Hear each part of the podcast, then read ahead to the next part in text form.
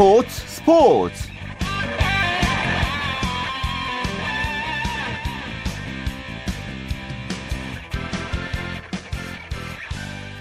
안녕하십니까. 일요일 스포츠 스포츠의 아나운서 최시중입니다. 빙속여제 이상화 선수가 여자 오백 미터 세계 기록을 또다시 작성했습니다.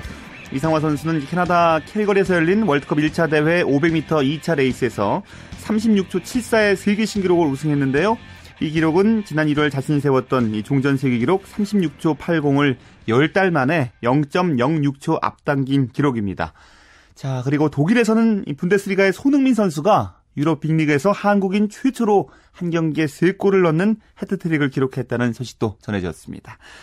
자, 독일 언론은 손흥민 선수에게 만점을 부여했고요. 경기 엠브이피로 선정하는 등 찬사를 보냈습니다.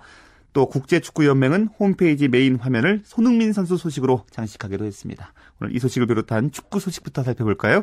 스포츠 동아의 윤태석 기자와 함께합니다. 윤 기자, 안녕하세요. 예, 안녕하세요. 손흥민 선수가 그동안 좀 잠잠하다 싶었었잖아요. 네. 이러려고 조용했나 봐요. 네, 정말 감탄이 절로 나오는 그런 활약이었습니다. 어젯밤 친정팀 함부르크와 경기에서 해트트릭의 도움 한 개까지 기록하면서 오 대 삼 승리를 이끌었거든요. 그 손흥민의 해트트릭은 이제 분데스리가 전설로 불리는 차범근 해설위원도 이루지 못한 대기록이고요. 과거에 설기현이 이제 그 벨기에 안더레흐트 시절에 해트트릭을 기록한 적이 있는데 이제 이거는 이벤트 성격의 슈퍼컵이었거든요. 유럽 정규리그에서 한국 선수가 해트트릭 기록한 건 손흥민이 처음입니다. 예. 자, 그렇다면 세 골 나온 상황을 다시 한번 짚어볼까요? 예, 전반 구 분, 전반 십육 분, 후반 십 분에 이제 골이 나왔는데요. 한마디로 좀 요약을 해보면 첫 골은 감각, 두 번째 골은 스피드, 세 번째 골은 재치가 빛났습니다. 첫 골은 반대쪽 골문을 노려서 정확히 땅볼 슛을 성공을 했고요. 두 번째 골은 패스를 받아서 한 사십여 미터 폭발적인 스피드로 수비수 두 명을 제치고 골키퍼까지 제끼고 성공을 시켰습니다. 세 번째 골은 골키퍼 움직임을 보고 반대쪽으로 아주 재치있게 밀어넣었습니다. 예. 손흥민 후반 이십칠 분에는 키슬링의, 키슬링에게 완벽한 패스로 도움까지 올리면서 오늘 승리의 주역이 됐습니다.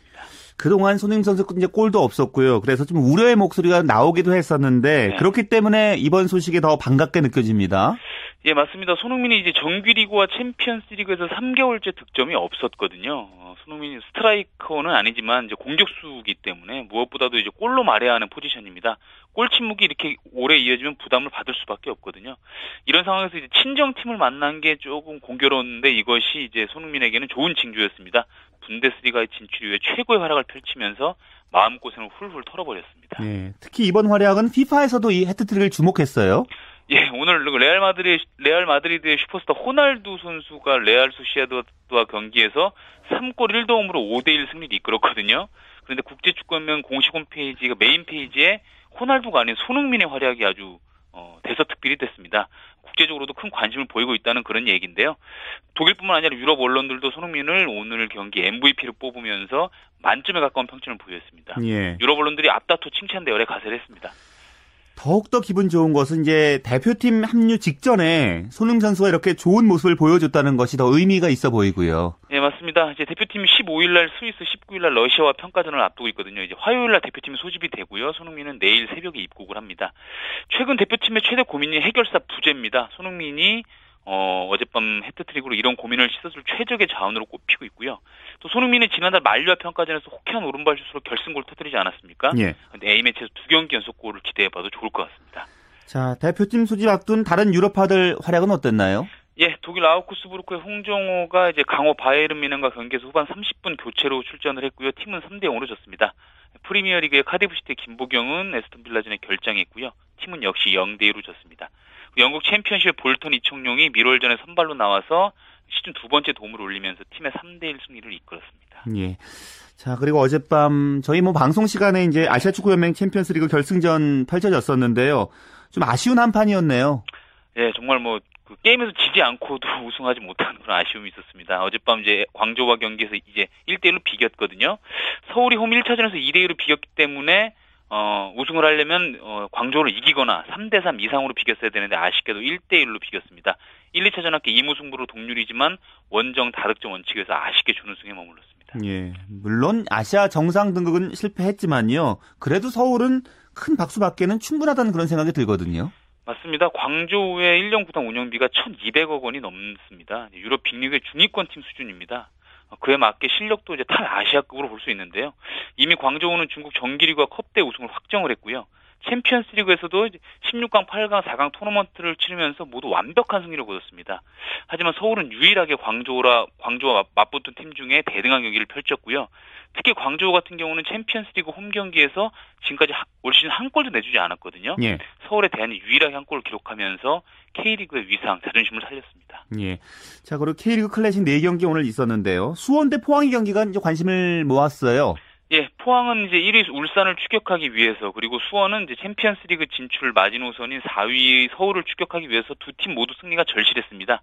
포항이 이 대 일로 역전승을 거뒀습니다. 포항이 전반 이 분 만에 산토스에게 선제골을 내줬지만 전반 삼십일 분과 후반 이십구 분에 이명주, 고무열의 연속골로 경기를 뒤집었습니다. 예, 오늘 이제 이 경기에서 대표팀 주전 골키퍼죠. 예. 수원의 정성윤 선수가 뭐 상당히 좀 큰 실수를 했다면서요. 예, 뭐 좀 보기 드문 그런 실수였는데요. 포항의 척결 상황이었습니다. 포항의 이명주가 골문 정면에서 정성룡이 약간 나와 있는 것을 보고 로빙슛을 시도를 했거든요. 예. 근데 볼이 그렇게 강하지는 뭐 않았습니다. 정성룡이 충분히 잡을 수 있는 상황이었는데 잡으려다 놓치면서 볼이 그대로 골문 안으로 빨려 들어갔고요. 어떻게 보면 약간 자책골성에 가까울 정도로 정성룡의 치명적인 실수가 나왔습니다. 사실 정성룡이 대표팀 넘버원 골키퍼인데 최근에 연이은 실점으로 실력이 예전 같지 않다 이런 좀 비판을 받고 있는 상황에서 이런 실수가 나와서 더욱더 치명적이고요. 또 최근에 이제 그 정성룡의 후배죠. 대표팀 후배인 울산의 김승규 골키퍼가 연이은 선방을 보이고 있거든요. 예. 이것 때문에 정성룡의 부진이 오늘 좀 더욱더 도드라졌습니다. 그렇군요. 나머지 세 경기 결과도 정리해 주실까요? 예, 상위 스플릿에서는 부산이 후반 추가 시간 터진 한지호의, 한지호의 골로 인천의 이 대 일 역전승 거두, 거두면서 상위 스플릿으로 첫 승을 신고를 했고요. 하위 스플릿에서는 제주와 전남이 성남과 대구를 모두 일 대 영으로 눌렀습니다. 예. 자, K리그 챌린지스는 우승팀 이제 가려졌다면서요? 예, 상주 상무가 이제 오늘 고양 하이 에프씨와 삼십이 라운드 원정에서 삼 대 이로 이겼습니다. 상주 상무는 이 위 경찰 축구단과 승점 차를 십 점으로 벌렸고요. 남은 경기가 세 경기이기 때문에 남은 경기 결과에 상관없이 일 위가 확정이 됐습니다. 상주 상무는 K리그 클래식 십이 위 팀과 다음 달 사 일과 칠 일 홈앤더웨이로 승격 플레이오프를 치르고요. 여기서 만약에 상주 상무가 이긴다면 일 부 리그로 내년에 올라가게 됩니다. 예, 알겠습니다. 말씀 고맙습니다. 네, 고맙습니다. 네, 축구 소식 스포츠 동아의 윤태석 기자와 함께했고요. 저희 스포츠 스포츠에선 지난 금요일에 오는 십오 일에 있을 스위스와의 축구대표팀 경기 입장권 신청을 문자로 받았었는데요. 입장권 받으실 분들의 명단 또 입장권 수령 방법을 저희 스포츠 스포츠 홈페이지 청취자 참여란에 공지를 해뒀습니다. 확인하시고요. 즐거운 관전하시길 바랍니다.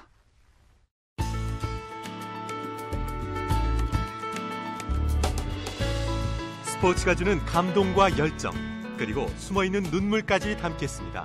스포츠 스포츠 최시중 아나운서와 함께합니다. 네, 지금부터는 겨울철 대표 실내 스포츠 소식 살펴볼까요? 프로배구와 프로농구 먼저 프로배구 V리그 소식 살펴보죠. 마이데일리 강상 기자 연결도 있습니다. 안녕하십니까? 예, 안녕하세요. 그 남자부에서 오늘 우승 후보 간의 맞대결이 있었는데요. 대한항공 대 현대캐피탈의 경기 결과가 어떻게 나왔습니까? 예, 오늘 공식 개장한 인천 계양체육관의 첫 경기 우승후보 대한항공 전보스와 현대캐피탈 스카이워커스의 맞대결이었는데요. 마이클 산체스와 신영수, 곽승석의 삼각편대를 앞세운 대한항공이 아가메즈가 분전한 현대캐피탈을 삼 대 일로 꺾고 이 연승을 달렸습니다. 예, 뭐 일 세트부터 듀스 접전이 이제 벌어졌고요. 두 팀 상당히 재밌는 경기를 펼쳤다면서요. 예, 양 팀은 일 세트부터 팽팽한 접전을 벌이면서 흥미로운 승부를 이어갔는데요. 대한항공의 집중력이 더 강했습니다. 세트 스코어 일 대 일로 맞선 삼 세트부터 다양한 공격 루트를 활용해 현대캐피탈을 압박했고요. 승부처에서 상대 범실을 이끌어내면서 승리를 가져올 수 있었습니다. 예, 자, 오늘 경기 어떤 부분에서 승부가 갈렸다고 보십니까? 예, 가장 큰 부분이 범실 싸움이었습니다. 대한항공의 집중력이 정말 더 강했는데요. 현대캐피탈은 오늘 무려 대한항공보다 열두 개나 많은 스물아홉 개의 범실을 저지르면서 자멸했다고 볼 수가 있습니다. 특히 일 세트 이십사 대 이십사 상황에서 연속 범실로 세트를 내주면서 조금 꼬이기 시작했고요. 예. 사 세트 십구 대 이십으로 뒤진 상황에서 나온 임동규의 터치넷 범실은 몹시 뼈아팠습니다. 예, 외국인 선수의 맞대결도 흥미로웠겠네요. 예, 오늘 대한항공 마이클 산체스와 현대캐피탈 리버맨 아가메즈 모두 좋은 경기력을 보여줬습니다. 역시 올 시즌 최고의 외국인 선수다운 플레이를 했는데요. 기록만 놓고 보면 사십육 득점, 공격 성공률 육십삼 점 오 퍼센트를 기록한 아가메즈가 삼십 득점 공격 성공률 오십사 퍼센트를 올린 마이클에 앞섰습니다. 예. 그러나 대한항공은 신영수가 십칠 점, 곽승석이 십 점을 올리며 훌륭한 지원 사격을 해준 반면에 현대캐피탈은 아가메즈 외에 단 한 명의 선수도 두 자릿수 득점을 올리지 못했는데요. 예. 이 부분이 경기의 승패를 갈랐다고 볼 수가 있겠고요. 현대캐피탈 김호철 감독은 아가메즈가 이 정도 해주고도 진다는 건 큰 문제가 있다고 아쉬워했고, 대한항공 김종민 감독은 우린 세 명이 다양하게 공격에 가담했고 아가메즈에게 공격이 몰린 현대캐피탈에 이길 수 있었다고 평가했습니다. 예. 대한항공은 이제 한선수 선수가 이제 군대 입대를 했기 때문에 좀 어렵지 네. 않을까 싶었는데 최근 상승세네요. 예, 그 황동일 세터와 백광원 세터를 적절히 기용을 하면서 공격의 활로를 뚫고 있는데요. 오늘 김종민 감독은 삼 세트에 백광원 선수를 투입한 부분도 터닝포인트 중에 하나로 꼽았습니다. 예. 자, 그리고 러시앤캐시 대 삼성화재 경기도 있었군요. 예, 안산 상록수체육관에서는 신생팀 러시앤캐시 메스피드와 디펜딩 챔피언 삼성화재 블루팡스의 경기가 있었는데요. 삼성화재가 한 시간 십팔 분 만에 세트스코어 삼 대 영 완승을 거뒀습니다. 삼성화재는 외국인 선수 레오가 이십사 득점 공격 성공률 육십 퍼센트로 활약했고요. 서브 득점에서도 칠 대 영으로 러시앤캐시를 압도했습니다. 예, 신치용 감독이 이제 신생팀을 이끈 제자죠. 이 김세진 감독, 뭐 한수 지도한 경기라고 좀 봐야 될 것 같아요. 예, 오늘 경기는 또 사제 대결로 관심을 모았는데요.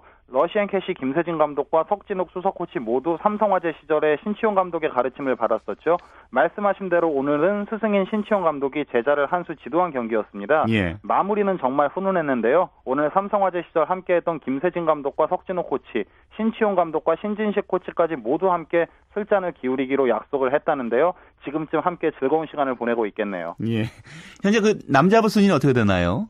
예, 오늘 승리한 대한항공이 승점 칠 점으로 육 점을 기록 중인 현대캐피탈을 따돌리고 단독 선두에 올라섰고요. 삼성화재가 승점 오 점으로 삼 위, 엘아이지손해보험이 승점 사 점으로 사 위를 기록 중입니다. 각각 삼 점과 이 점을 기록 중인 우리카드와 한국전력이 오, 육이고요. 이 연패를 당한 러시앤캐시가 최하위에 처져 있습니다. 예, 자 여자부 경기도 살펴볼까요? 예, 인천 계양체육관에서 아이비케이 기업은행과 흥국생명의 경기가 열렸는데요. 아이비케이가 풀세트 접전 끝에 세트스코어 삼 대 이로 힘겹게 이겼습니다. 예, 사실은 이제 기업은행이 상당히 우세할 것이다 이런 전망을 했었는데 예상을 깨고요. 지긴 했지만 흥국생명이 대등한 경기를 했잖아요. 그렇죠. 흥국생명은 외국인 선수 엘리사 마실레바를 앞세워 삼 세트까지 오히려 이 대 일로 앞섰습니다. 대열을 낚는 게 아닌가 하는 예상도 했었는데요. 체력이 문제였습니다. 삼 세트까지 육십 퍼센트가 넘는 공격 점유율을 보이던 바실레바가 승부처인 오 세트에서 단 이 득점에 그치면서 팀에 도움을 주지 못했고요. 반면 아이비케이는 나란히 두 자릿수 득점으로 활약한 카리나와 박정아, 김희진이 사 세트 이후에 살아나면서 팀의 승리를 가져다줬습니다. 카리나는 오늘 블로킹 여섯 개와 서브 득점 세 개, 후위 공격 일곱 개 포함 삼십 득점으로 시즌 첫 트리플 크라운을 달성했고요. 반면 바실레바는 사십이 득점을 올리고도 사 세트와 오 세트 부진으로 패배의 아픔을 겪었습니다. 예, 여자부 순위는 어떻게 되나요? 예, 삼 연승을 달린 아이비케이 기업은행이 승점 팔 점으로 단독 선두, 이 승으로 승점 육 점인 케이지씨 인삼공사가 이 위를 달리고 있습니다. 나란히 승점 삼 점을 기록 중인 지에스칼텍스와 도로공사가 삼, 사 위에 랭크되어 있고요. 오늘 승점 일 점을 따낸 흥국생명이 오 위, 이 연패로 승점을 얻지 못한 현대건설이 최하위인 육 위에 처져 있습니다. 예, 알겠습니다. 말씀 잘 들었습니다. 예, 감사합니다. 자, 마이데일리의 강상 기자와 함께했고요. 이어서 농구 소식은 월간 루키의 조현일 기자로부터 살펴보겠습니다. 조 기자, 안녕하세요. 네, 안녕하십니까. 자, 오늘 여자 프로농구 이제 개막했잖아요. 네네. 개막전부터 명승부 빅매치였어요. 네, 여자 프로농구 개막 첫날부터 아주 화끈한 승부가 펼쳐졌습니다. 아, 전년도 우승팀에 빛나는 춘천 우리은행이 개막전에서 안산 신한은행을 물리치고 시즌 첫 승을 따냈는데요. 우리은행은 춘천 소반체육관에서 열린 개막전에서 팔십오 대 칠십구로 승리했습니다. 샤시아 굿넷 선수가 이십 득점, 일곱 개 리바운드 기록하면서 승리를 이끌었고요. 그리고 박혜진, 이명희, 양지 이 세 명의 국내 선수가 나란히 두 자릿수 득점 기록하면서 팀 승리에 힘을 보탰습니다. 예, 우리은행은 지난 시즌 챔피언의 건재함을 보여준 거네요. 그렇죠. 사실 이 위성우 우리은행 감독이 대표팀에서 보낸 비시즌 시간이 제법 길었거든요. 스스로 자신의 팀이 낯설다는 이야기를 할 정도였는데 시즌 첫 경기에서 강호 신한은행을 꺾으면서 지난 시즌 챔피언팀의 면모를 유감없이 발휘했습니다. 이 신한은행의 기둥이라 할 수 있는 최유나, 하운주 선수가 모두 부상을 딛고 출전한 상황이었기 때문에 예, 우리은행으로서도 쉽지 않은 승부였는데요. 저 홈에서 신한은행을 상대로 승리하면서 기분 좋은 개막전을 치를 수 있었습니다. 예. 자, 오늘 경기는 이제 여자 농구도 참 재밌다를 보여준 그런 박진감 네. 있는 경기였다고요. 자, 빠른 공수 전환 그리고 뭐 남자 농구 못지않은 이 몸싸움으로 팬들의 눈을 충족시켰습니다. 아, 특히 삼 쿼터에 터진 양 팀의 삼 점 슛 쇼는 뭐 이날 경기의 백미였는데요. 전반까지 도합 다섯 개의 삼 점 슛에 그쳤던 두 팀이지만 삼 쿼터에만 무려 열 개의 삼 점 슛을 합작하면서 화끈한 공격용 농구를 선보였습니다. 우리은행이 삼 쿼터까지 육십사 대 육십삼으로 근소하게 앞섰는데요. 종료 삼 분여 전 이명희 선수와 또 박혜진 선수가 연속 석점 슛을 터뜨리면서 팔십삼 대 칠십육으로 달아났고요. 마무리를 잘하면서 승리를 따냈습니다. 예, 또 개막전부터 트리플 더블 나왔다고요? 네, 치열했던 이 양 팀의 경기였는데 풍성한 기록도 나왔습니다. 신한은행의 주전 포인트 가드인 최유나 선수가 주인공인데요. 최유나 선수는 최고의 팀 수비력을 자랑하는 우리은행을 맞아서 십삼 점, 그리고 열 개 리바운드, 열두 개의 어시스트로 트리플 더블을 기록을 했습니다. 예. 여자 프로농구 개막전 역사상 첫 트리플 더블인데요. 최유나 선수는 삼십오 분 넘게 코트를 누비면서 대기록에 영예를 안았습니다. 부상 후유증을 전혀 느낄 수 없었던 그런 맹활약이었습니다. 그랬군요. 남자 프로농구 이제 세 경기 있었는데 서울 에스케이가 부산 케이티 이기고 다시 일 위로 올라섰네요. 네, 서울 에스케이가 부산 케이티를 물리치고 단독 선두로 복귀했습니다. 에스케이는 부산 사직 실내체육관에서 열린 케이티와의 원정 경기에서 칠십일 대 육십팔로 이겼습니다. 전날에 이 최하위였던 서울 삼성전에서 완패했던 에스케이는 곧바로 분위기를 추스르면서 다시 단독 선두로 올라섰고요. 시즌 오 패째를 떠안은 케이티는 오늘 패배로 공동 삼 위에서 사 위로 한 계단 내려갔습니다. 예, 에스케이가 요즘 일정도 그랬고요. 체력적으로 네. 많이 힘들었을 텐데 잘 나가는 팀에서 연패가 좀 없는 법이잖아요. 네네. 그런 모습을 잘 보여줬어요. 그렇죠. 사실 어제였죠. 토요일 열린 서울 삼성과의 원정 경기에서 사십 점대 득점에 그치는 빈공 끝에 완패했고요. 예. 또 하루 만에 부산으로 이동하는 백투백 연전 경기였던 만큼 쉽지 않은 승부가 예상이 됐었습니다. 자, 하지만 끈끈한 조직력을 자랑하는 케이티를 상대로 승리하면서 올 시즌 단 한 번도 연패에 빠지지 않게 됐는데요. 바꿔 말하면 패배 이후에 치른 그 다음 경기를 모두 승리했다고 말씀드릴 수 있겠습니다. 강팀의 요건 가운데 하나인 연패에 빠지지 않는 단단함을 보여주고 있는 에스케이의 올 시즌입니다. 예. 자, 그리고 전주 케이씨씨 대 인천 전자랜드의 경기 점수차가 많이 났어요. 네, 전자랜드가 오 할 승리로 회복했습니다. 전자랜드는 전주 실내체육관에서 열린 케이씨씨와의 원정 경기에서 경기 내내 리드를 잡은 끝에 팔십육 대 육십오, 이십일 점 차로 대승했습니다. 이로써 전자랜드는 최근 삼 연패를 끊고 시즌 육 승째를 올리면서 오 할 승률에 복귀했고요. 안방에서 대패한 케이씨씨는 사 연승 이후에 이 연패하면서 칠 승 오 패를 기록하게 됐습니다. 예. 자, 원주 동부대 안양 케이지씨 두 팀 다 연패를 끊어야 된 상황이었잖아요. 네, 아주 그 치열함이 또 치열한 승부를 만들어냈었는데요. 안양 케이지씨가 천시만고 끝에 삼 연패를 끊었습니다. 원주 실내체육관에서 열린 이 라운드 동부와의 원정 경기에서 케이지씨는 종료 직전 이 정일양 선수의 삼 점 플레이에 힘입어서 팔십일 대 칠십팔로 승리했습니다. 오늘 승리로 케이지씨는 최근 삼 연패에서 벗어나면서 시즌 삼 승째를 따냈고요. 패한 동부는 지난달 이십오 일 부산 케이티전을 시작으로 아직 한 번도 승리를 따내지 못하고 있습니다. 그 말씀해 주신 것처럼 동부 팔 연패인데요. 네. 어쩌나요? 아, 케이지씨 인상공사가 뭐 연패를 끝낸 반면에 자, 동부는 말씀대로 팔 연패 늪에 빠지게 됐는데 예. 아, 더구나 이 김주성 선수까지 발목이 크게 돌아가는 부상 때문에 전열에서 이탈해 있거든요. 아, 더 큰 어려움을 겪을 것으로 보이고 아, 그리고 또 줄리안 센슬리 선수를 뭐 대체 선수로 지금 데려온다는 얘기가 있는데요. 일단 김주성 선수가 복귀하기 전까지는 굉장히 힘든 그런 순위 레이스를 펼칠 수밖에 없을 것으로 보입니다. 예, 알겠습니다. 말씀 잘 들었습니다. 네, 감사합니다. 네, 월간 루키의 조현일 기자였습니다.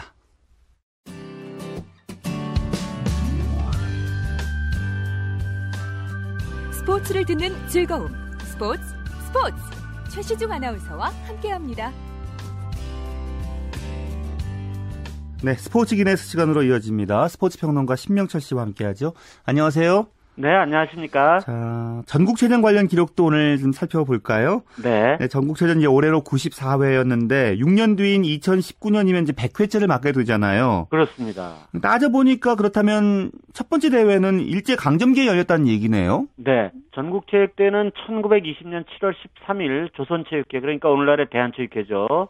이 조선체육회가 창설된 지 첫 행사로 그해 십일월 배재고보 운동장에서 열린 제일 회 전조선야구대회를 기원으로 하고 있는데요. 우리나라에서 이렇게 특정 행사가 백 년 가까이 지속되고 있는 건 전국체전이 유일할 겁니다. 아마도 정말 특별한 기록이 아닐 수 없습니다. 예. 자, 야구가 네. 상당히 지금 높은 인기를 받고 있잖아요. 그런데 전국체전 기원이 됐다고 들었는데요. 그렇다면 오래전부터 사랑을 받았던 종목이라는 얘기네요. 네. 그 무렵, 그러니까 천구백이십 년대, 그러니까 이십 세기, 이십 세기 초반, 그 무렵에는 이미 축구, 농구, 뭐 육상 이런 여러 종목의 경기들이, 스포츠 종목들이 우리나라에 이미 들어와 있었는데요. 예. 여러 종목 가운데 야구대회를 조선체육회가 가장 먼저 열게 된 데는 몇 가지 이유가 있었는데요. 먼저 그 체육인들 가운데 조선체육회 창립을 이끌었던 인물들이 주로 야구인들이었어요. 예. 예, 그리고 천구백십오 년 일본 오사카 아사히 신문이 주최한 전일본 중등학교 야구대에서 사용했던 야구 경기 규칙과 대회 운영 요강 그리고 기록부 등을 당시 조선체육회가 이걸 갖고 있었어요. 그래서 그 자료들을 참고 삼아서 야구대를 치르면 무난히 잘 할 수 있겠다. 이렇게 판단했기 때문에 야구를 첫 종목 대회로 삼았던 겁니다. 음, 그런데 이제 구십여 년 전에 제대로 된 야구 대회 열만한 장소가 있었습니까? 글쎄요, 이제 참 그 당시 이제 스포츠 여명기 아니었겠습니까? 주로 이제 와이엠씨에서 주로 이제 이런 각종 스포츠 경기를 장려를 하고 있었는데 예. 당시 경성 서울에는 용산철도국 아마도 지금 용산역 근처였던 것으로 보이는데요. 용산철도국 야구장이 가장 좋았다고 합니다. 근데 이게 일본인들이 주로 쓰던 경기장이었고요. 그리고 그럭저럭 그 야구대회를 할 만한 경기장으로 쓸 수 있는 곳은 배재고보 운동장, 그리고 경성중학 운동장 등이 있었다고 하는데요. 삼일 운동 이전에 야구장으로 자주 쓰이고 있었던 훈련원 광장, 이게 나중에 이제 경성운동장, 서울운동장, 동대문운동장, 이제는 뭐 흔적 없이 그 운동장 흔적이 다 사라지긴 했습니다만은, 예. 그 훈련원 광장 공사를 하고 있어서 그 무렵에는 이용할 수가 없었다고 합니다. 그래서 결국 배재고보의 호의로 조선체육회 주최 제일 회 전조선 야구대회가 천구백이십 년 십일월 사일부터 사흘 동안 배재고보 운동장에서 열리게 됩니다. 예, 역사적인 그 제일 회 대회에는 어떤 팀들이 출전했나요? 네, 대회 명칭 조금 전에 소개 말씀드렸습니다만 전조선 야구대회였잖아요. 예, 예. 사실 첫 대회는 전국이라는 이름이 좀 무색하게 서울 시내에 있는 팀들만 참가를 했어요. 중학대회는 휘문고보, 경신학교, 중앙고보, 배재고보, 보성고보 이렇게 다섯 개 팀이 출전을 했는데요. 청년단에는 뭐 경신불학부 등 다섯 개 팀이 또 출전을 했고요. 근데 야구팬 여러분들도 아시다시피 이 휘문고보, 중앙고보, 배재고보 등은 올해 현재까지 야구부가 계속 이어지고 있지 않습니까? 야구부가. 예. 예, 보성고보도 보성고등학교가 잠깐 또 야구를 했었고요. 어, 중학단에서는 배재고보가 고보가 경신학교를 사 대 일로 물리치고 우승을 차지했고요. 예, 실업단에서는 배재구락부가 경신구락부를 물리치고 패권을, 첫 패권을 차지했는데요. 뭐, 저 아시죠? 다들 나이 많이 드신 분들. 여기서 이제 구락부는 우리가 요즘 그 유럽 프로축구 그 팀 이름 이렇게 얘기할 때 클럽 무슨 클럽 클럽 그러잖아요. 예, 예, 예. 네, 클럽의 일본식 음역어입니다. 그렇군요. 근데 당시에 입장료 받느냐 안 받느냐 뭐 이 문제가 논란거리였다고 들었어요. 네, 당시에는 이제 프로라는 개념이 아예 없었지 않습니까? 예. 예, 그리고 당연히 그 무렵은 뭐 아마추어리즘을 철저하게 이제 신봉하고 있었기 때문에 돈을 받고 경기를 한다는 건 정말 상상조차 할 수 없는 그런 일이었을 겁니다. 그 무렵에는. 예. 그래서 대부분의 조선체육회 이사들 그리고 또 이 배재고보 학교를 비롯한 이런 그때는 이제 학교 위주로 체육이 발전하고 있었으니까 이 학교 관계자들이 절대로 입장료를 받아서는 안 된다고 주장을 했고요. 근데 그 무렵에 이제 조선체육회가 막 출범할 무렵이어서 이 체육회를 유지하는데 상당히 돈이 많이 이것저것 들었는데 예. 대부분 이제 그 서울 시내 좀 명망가들이 기부금을 내고 이래서 이제 운영을 하고 있었다고 그래요. 예. 그런데도 이제 빚을 져야 되고 막 이랬기 때문에 결국 실무자들이 이 돈 좀 받아야겠다. 우리 체육회를 운영을 하려면. 그래서 어른 십 전, 어린이 오 전의 입장료를 받기로 했다고 그러는데요. 예예. 이 돈의 가치가 어느 정도 이제 잘 계산이 되지는 않습니다만 어쨌든 대회를 열고 보니까 입장료를 내고 들어오는 관중들이 예상보다 훨씬 많았다고 그래요. 그래서 대회 수입이 이백 원, 이백 원 정도에 이르렀다고 하는데 아마 상당히 많은 액수였던 것 같습니다. 왜냐하면 조선체육회를 창립하는 과정에서 뭐 앞에 말씀드렸던 여러 가지 빚을 많이 졌다고 그랬지 않습니까? 예. 인쇄물도 만들어야 되고 뭐 관계되시는 분들 모여서 이제 회식도 하시고 뭐 이러셨을 거 아니에요. 그 외상값 다 치르고도 몇십 원이 남았다고 하니까 아마 그 첫 대 아... 입장 수입이 짭짤했던 것 같습니다. 정말 예전 아무... 얘기네요. 네, 아무튼 제일 회 전조선 야구대회는 광복 후에 대한체육회가 조선체육회 창립 정신을 기리고 전통을 이어받는다는 뜻에서 비록 단일 종목 대회이긴 했지만 전국체전의 기원으로 삼게 됩니다. 예, 알겠습니다. 말씀 잘 들었습니다. 네, 고맙습니다. 네, 스포츠 기네스 스포츠평론가 신명철 씨였습니다.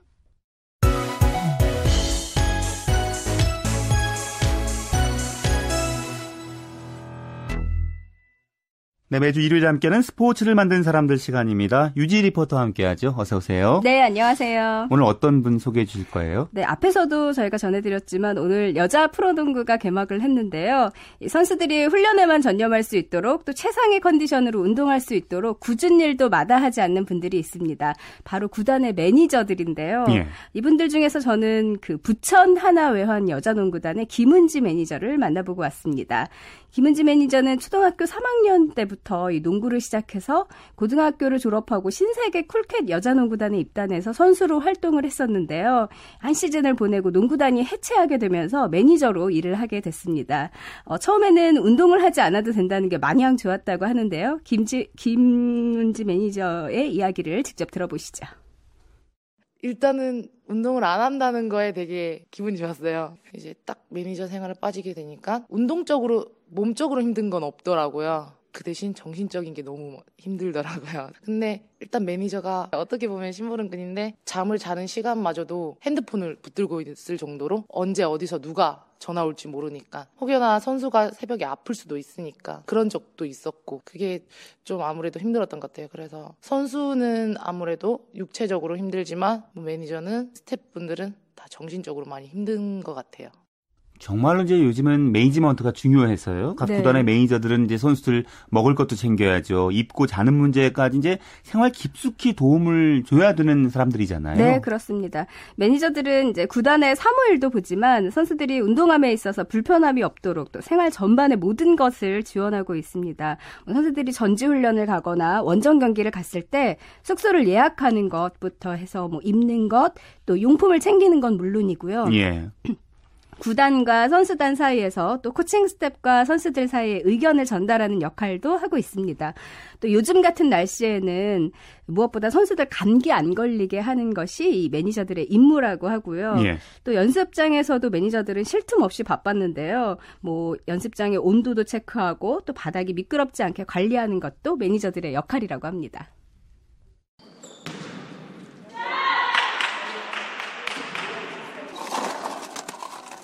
연습장에서 주로 하시는 일은 어떤 거예요? 선수들 목마르지 않게 물 떨어지면 물 채워주고 선수들이 운동하다가 체육관 바닥에 이렇게 땀을 흘리고 물을 흘리게 되면 이렇게 넘어지면 또 부상당할 여, 여, 염려가 있으니까 그때마다 바로 바닥도 닦고 농구는 이십사 초 룰이 있으니까 이십사 초 시간도 봐주고요.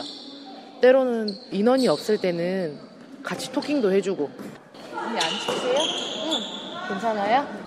탈이 나거나 그렇게 되면은 책임은 저희 책임이잖아요. 그래서 아무래도 먹는 거에 제일 신경을 쓰는 것 같아요. 엄청나게 막 열심히 노력해서 여기까지 끌어올렸는데 감기 한 번, 뭐 체하는 거 한 번으로 운동 선수들 몸은 한 번 아프면은 그냥 다운되는 스타일이에요. 그래서 이제 날씨가 추워진다 딱 시작을 하면 이제 감독 코치님들은 비상이세요. 딱 매니저 딱 불러서 숙소 온도 높이고 체육관 따뜻하게 하라고. 그리고 맨발의 슬리퍼는 절대 안 돼요. 양말을 꼭 신어야 되고 되도록이면 운동화. 만약 이를 어길 시에는 벌금이 또 있어요. 어, 관리를 잘 해주네요. 네. 근데 김은지 매니저는 이제 본인이 선수 출신이기 때문에 사실 선수들이 뭐가 필요한지 더 잘 알 수 있을 것 같아요. 네, 맞습니다. 선수 시절부터 워낙 성실했고 또 매니저 일도 아주 적극적으로 잘하고 있다는 평가를 받고 있었는데요.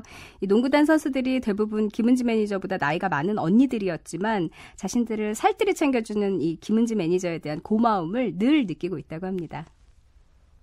안녕하세요. 하나회원 김정은입니다. 매니저 역할이 굉장히 선수들만큼 중요하다고 생각해요. 왜냐하면 선수들이 운동에만 전념하고 집중할 수 있게 뭐 그런 외적인 일들을 매니저들이 다 도맡아서 하니까 항상 고맙죠. 이제 굳은 일 같은 걸 팀의 이제 모든 일을 맡아서 하고 있는데 뭐 언니 뭐 더 필요한 거 없으시냐 말할 때마다 아, 굉장히 고맙죠. 온지 같은 경우는 워낙 선수 때도 굉장히 성실한 아이여서 그런지 선수들이 필요한 거 없는지 늘 먼저 찾아와서 먼저 물어보는 스타일이에요. 그래서 매니저 역할도 지금 너무나 잘하고 있고 무엇보다도 어, 술도 굉장히 잘 마시고요.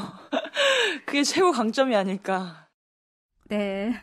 김은지 매니저 팀이 잘하고 성적이 좋을 때 가장 행복하다고 얘기를 했고요. 예. 또 본인이 섭외한 식당에서 식사를 한 뒤에 선수들이 만족해하는 모습을 볼 때 별거 아니지만 참 뿌듯하고 보람된다는 얘기를 했습니다. 김은지 매니저 같은 이런 분들이 있기 때문에 이 선수들이 운동에만 음. 전념하고 또 팬들에게 좋은 경기력을 선보일 수 있는 게 아닐까 하는 생각이 들었습니다. 술을 잘 마신다는 건 선수가 소통을 잘한다는 그렇죠. 얘기일 테니까요. 네. 매우 중요한 덕목입니다.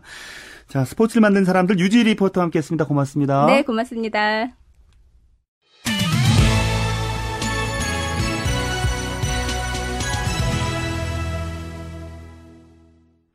네, 한 주간 이슈가 됐던 스포츠계 소식을 취재기자 통해서 정리해보는 시간입니다. 주간 취재수첩 경향신문의 김세훈 기자와 함께하죠.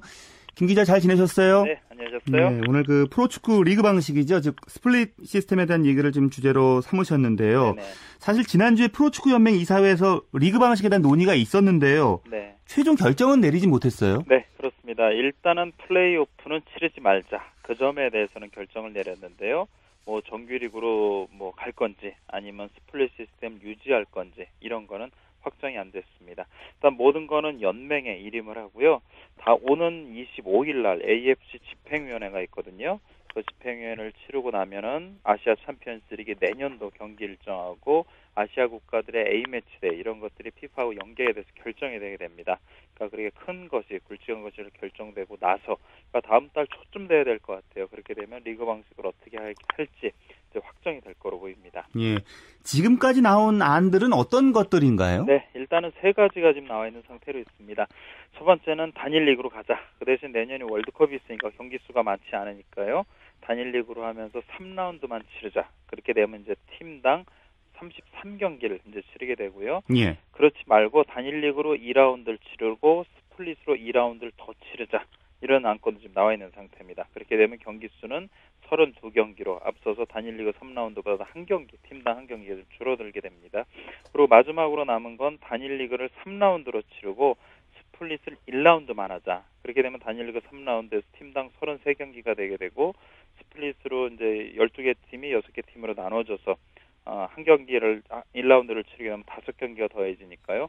총 삼십팔 경기가 진행되게 되죠. 예. 각 안마다 뭐 장단점이 있겠죠? 네, 그렇습니다. 일단은 뭐 삼 라운드를 단일 리그로 하게 되면은요.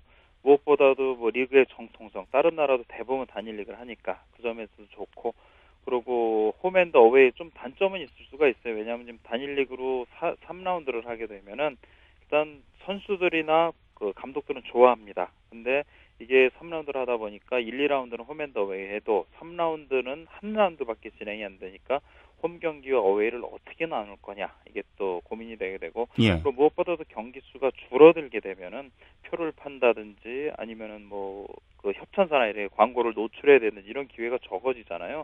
그러니까 실무적으로 감독이나 선수는 좋아할지 몰라도 구단 운영의 차원에서는 조금 어려운 점이 있고요. 예. 또 하나는 단일리그 이 라운드, 스플릿 이 라운드를 하자. 그렇게 되면은 일단 짝수 라운드로 하게 되기 때문에 홈앤더웨이 경기를 나누는 데 전혀 문제가 없습니다.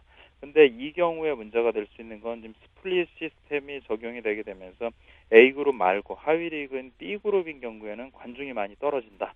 이런 게 지금 계속 단점으로 지적되어 왔는데 예. 이 라운드까지 진행이 되게 되면 그 단점이 그대로 남는다는 또 문제가 있죠. 마지막으로 이제 단일 리그로 삼 라운드를 하고 스플릿 일 라운드를 하게 된다. 이러면 제가 보기엔 이게 조금 더 유력한 것 같은데요. 예. 그래도 경기 수가 팀당 삼십팔 경기로 좀 월드컵이 있기 때문에 월드컵 기간에는 아니지 월드컵 전에 뭐 대표팀이 한 달간 소집이 될 때 그때 아마 경기가 좀 치러져야 될 것 같아요. 그런 좀 단점은 있지만 어쨌든 단일리그 삼 라운드, 스프릿 일 라운드를 할 경우에는 경기 수가 많이 좀 보장이 되고 그리고 스프릿 일 라운드를 하게 되면은 스프릿을 이제 지금처럼 이 라운드 하게 되면은 좀 늘어지니까요. 일 라운드로 해서 차라리 이거를 플레이오프 비슷한 분위기에서 치를 수 있지 않냐. 그런 또 장점도 있죠. 지금 말씀해 주신 것처럼 단일 리그 삼 라운드에 스플릿 일 라운드 네. 이쪽에 좀 무게가 실리는 분위기인가요? 네, 제가 보기엔 좀 그런 쪽 같아요. 왜냐하면 일단은 경기 수가 어느 정도 보장이 돼야지 관중을 상대로 이제 표도 팔 수가 있고 또 스폰서나 이런 쪽에 노출이 계속 될 수가 있으니까요. 경기 수가 어느 정도 유지되기 위해서는 단일 리그로 삼 라운드를 치르고 스프릿으로 일 라운드 하는 것 그리고 스프릿을 짧게 하기 때문에. 뭐 그동안 스프릿의 폐해가 조금 더 지적이 되었지만 이거를 짧게 하고 플레이오프 비슷한 느낌으로 치르게 되면은 이게 조금 더 낫지 않나라는 생각이 듭니다. 예. 자, 스플릿 시스템이 이제 지난해에 이어서 이제 올해도 실시됐잖아요. 네.